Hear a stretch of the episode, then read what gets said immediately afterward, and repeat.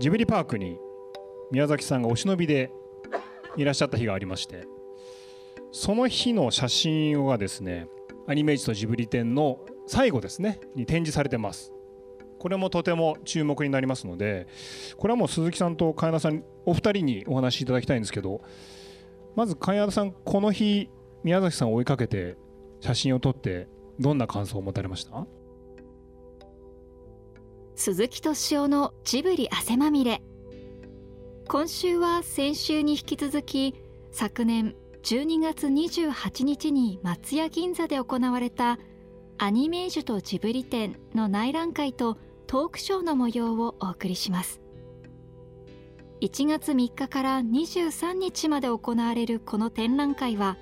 雑誌アニメージュの創刊当時から80年代に焦点を当て鈴木さんが後のスタジオジブリにつながる高畑勲宮崎駿両監督を見出し「風の谷のナウシカ」「天空の城ラピュタ」の映画制作に傾倒するまでの道のりを紹介します。トークショーに登壇したのは写真家の神谷田プラテンさんスタジオジブリの石井智彦さんそして鈴木さんです。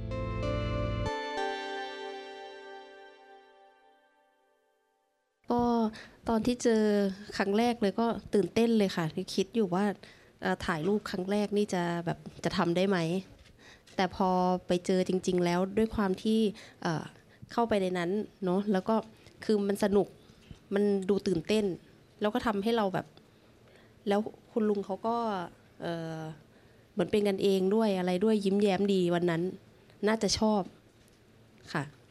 初めてジブリパーク行った時、えー、とても緊張していました。でも初めてあの早あ宮崎駿さん会った時もとても嬉しくてでもは宮崎駿さん写真撮れるかどうか自信がなかったんですけどもでもその日宮崎駿さんとても明るい明るくて優しいそうな顔でだから親しくてやっと写真撮れるようになりました。勘違い。まあでもこの日は楽しそうでしたよね。この日は楽しそうだったけど、ね、この日は楽しそうでしたね。แต่วันนั้นเขาดูแบบเขาเขาดูแฮปปี้นะその日ハッピーだと思ってあまあねあの幸せそうな顔してโดยเฉพาะตรงตรงของเด็กนะเขาจะดูแบบดูชอบดูสนุก子供町のエリアのところあの宮崎駿さんの顔を見るととても幸せそうな見えました。あの当日あのまあ僕らの友人で NHK に荒川君っていうのがいてこれで彼はね映像を撮影してたんですよ。そうですね。ずっと追っかけてますね。そしたらね宮崎駿の後をついていくじゃないですか。そうするとあるポジションへ来るとあるパートへ来ると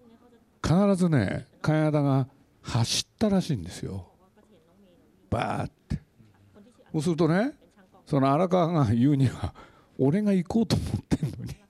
必ず先にいるって。なるほど。それをねそれでいてね僕が撮ってるのをなんか気遣ってくれて邪魔してるんじゃないかと私が。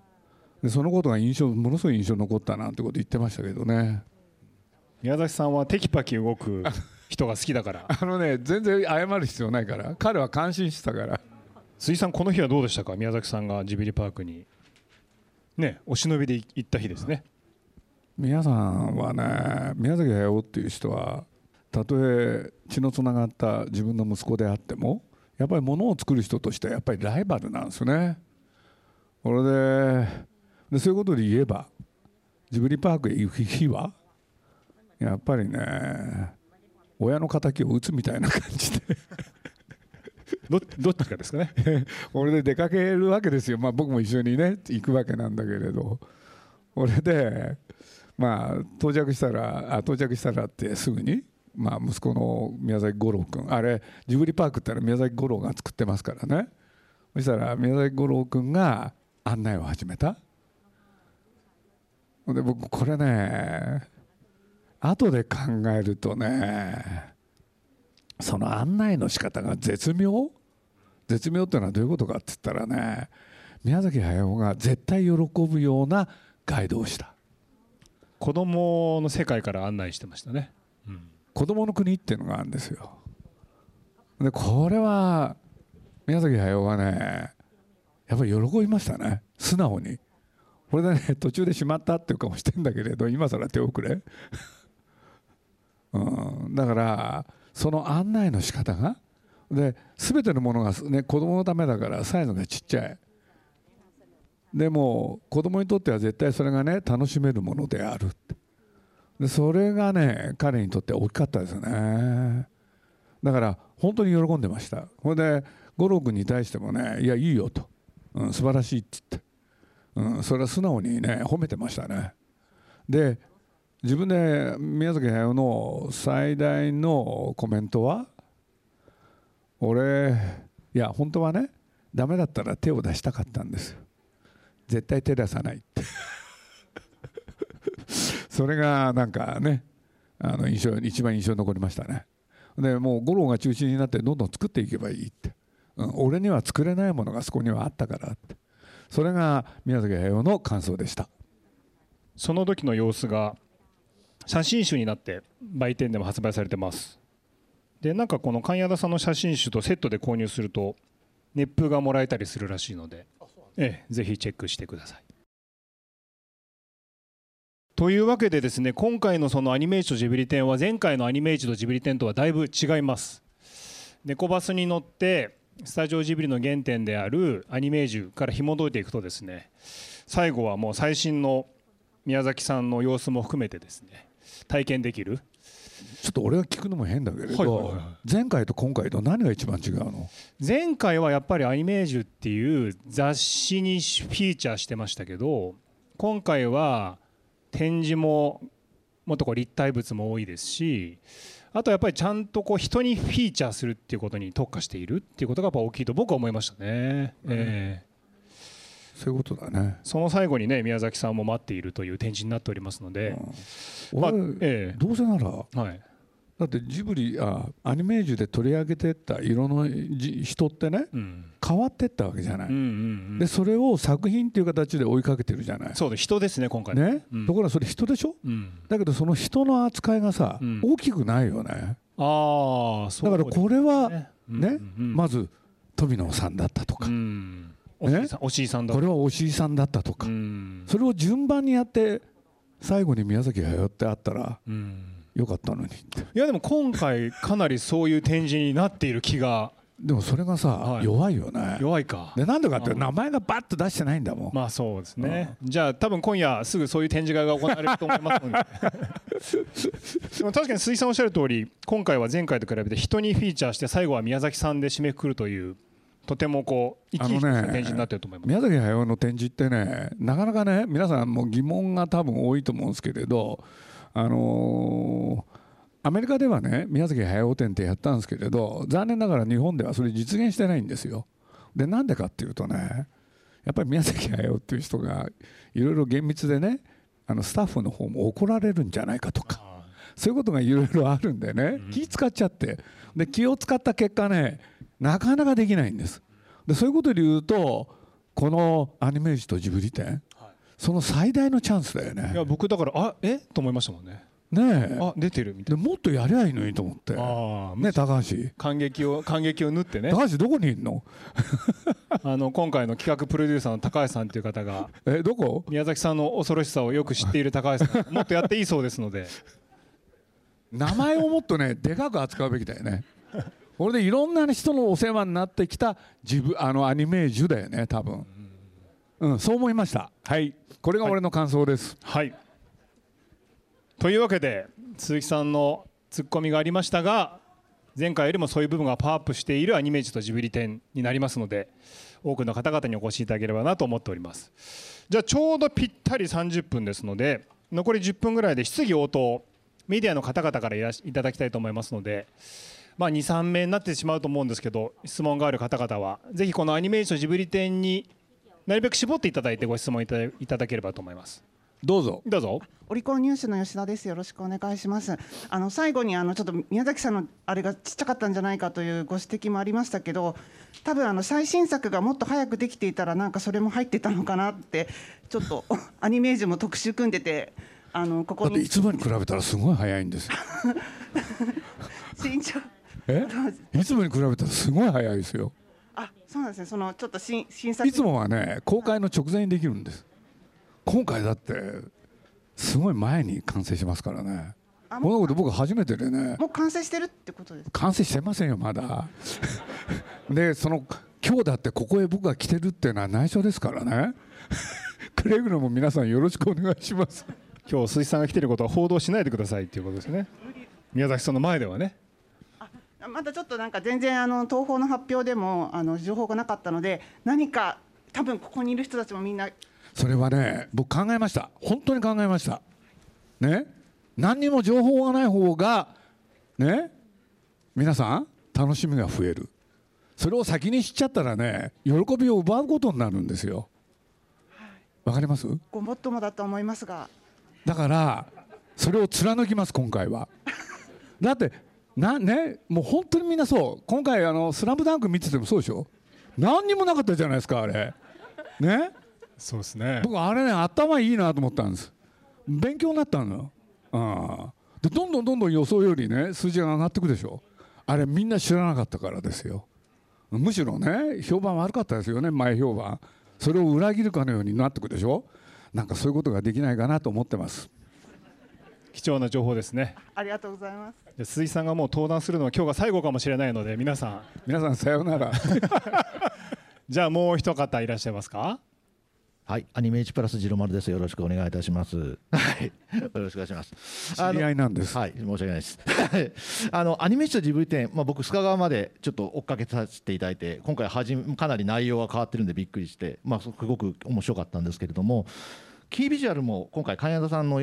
ビジュアルに変わりましたけれども、そこを大きく変えた理由っていうところを鈴木さんにお伺いしたい。それは本来プロデューサーに。はい、まあ一応。ねえ、はい。だから僕はそういうことで言うと以前ねあの、まあ、あの今このキービジュアルでなんだ猫バスの映画あるじゃないですか。そしたらあのアニメージュとジブリ展ってねちょっと全体的にハイブローっていうのか硬すぎるんですよね、はいはい。それが僕は気になってたの。うん。だからそれを崩すには彼女の絵が役に立つってこう考えました。なるほど、うん、そんで実際いろんな方の意見聞いてみたら、すごい評判良かったんで、僕はそれはすごく嬉しいです。はい、はい、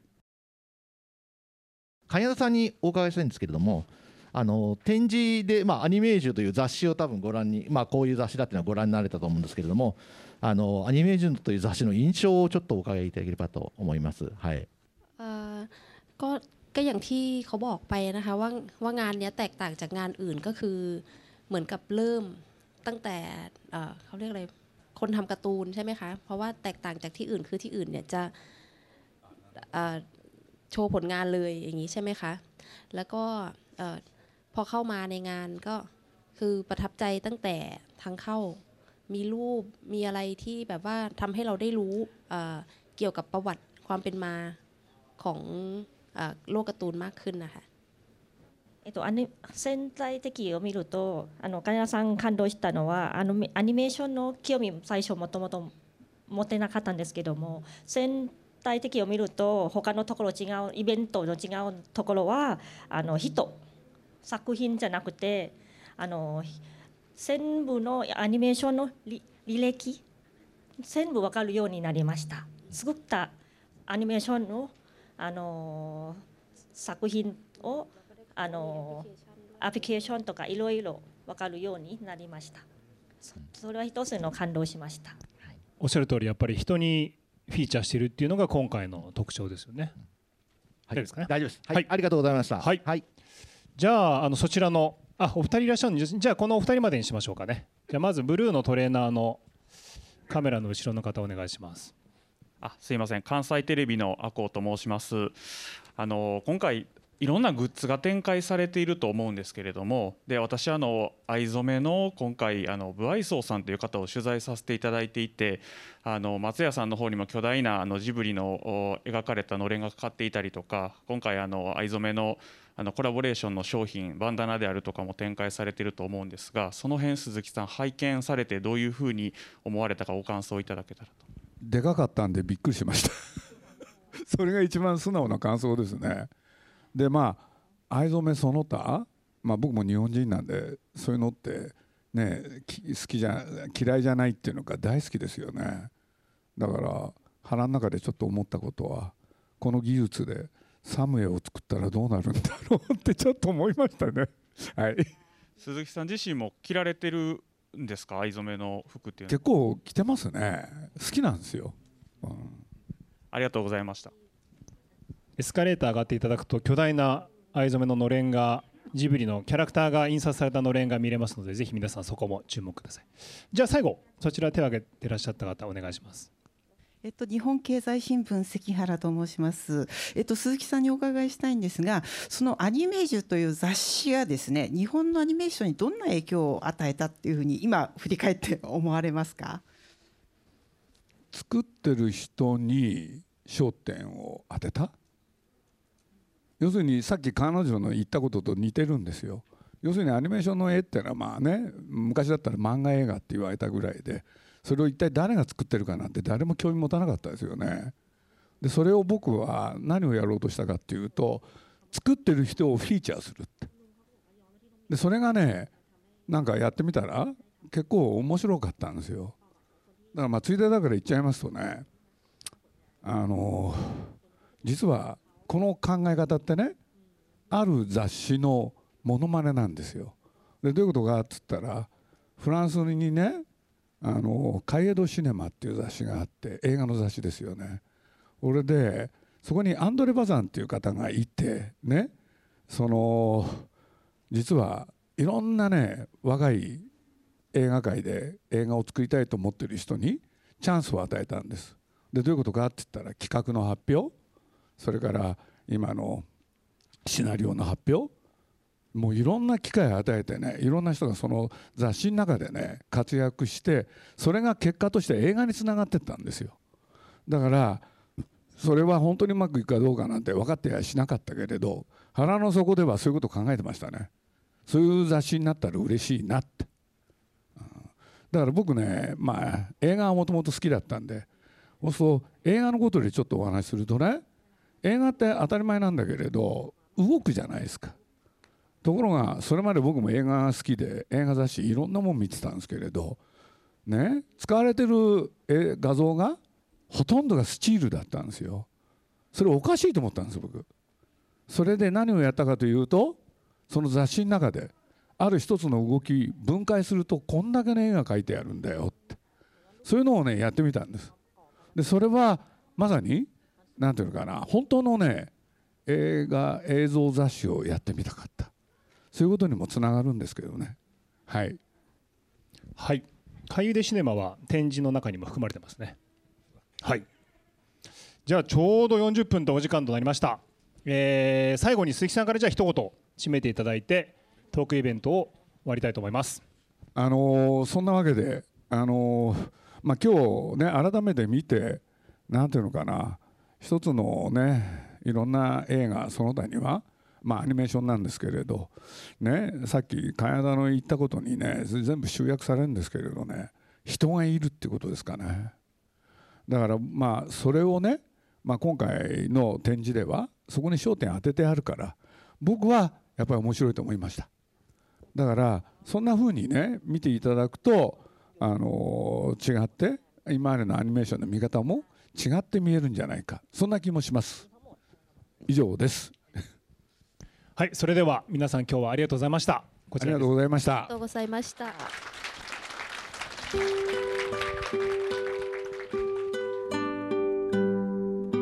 2週にわたってお送りしてきましたアニメージュとジブリ展での内覧会とトークショーの模様いかがだったでしょうか？アニメージュとジブリ展は1月3日から23日まで東京銀座の松屋銀座で行われますのでぜひ足を運んでください。来週もお楽しみに。鈴木敏夫のジブリ汗まみれ。この番組はウォルト・ディズニー・ジャパンローソン日清製粉グループ au の提供でお送りしました。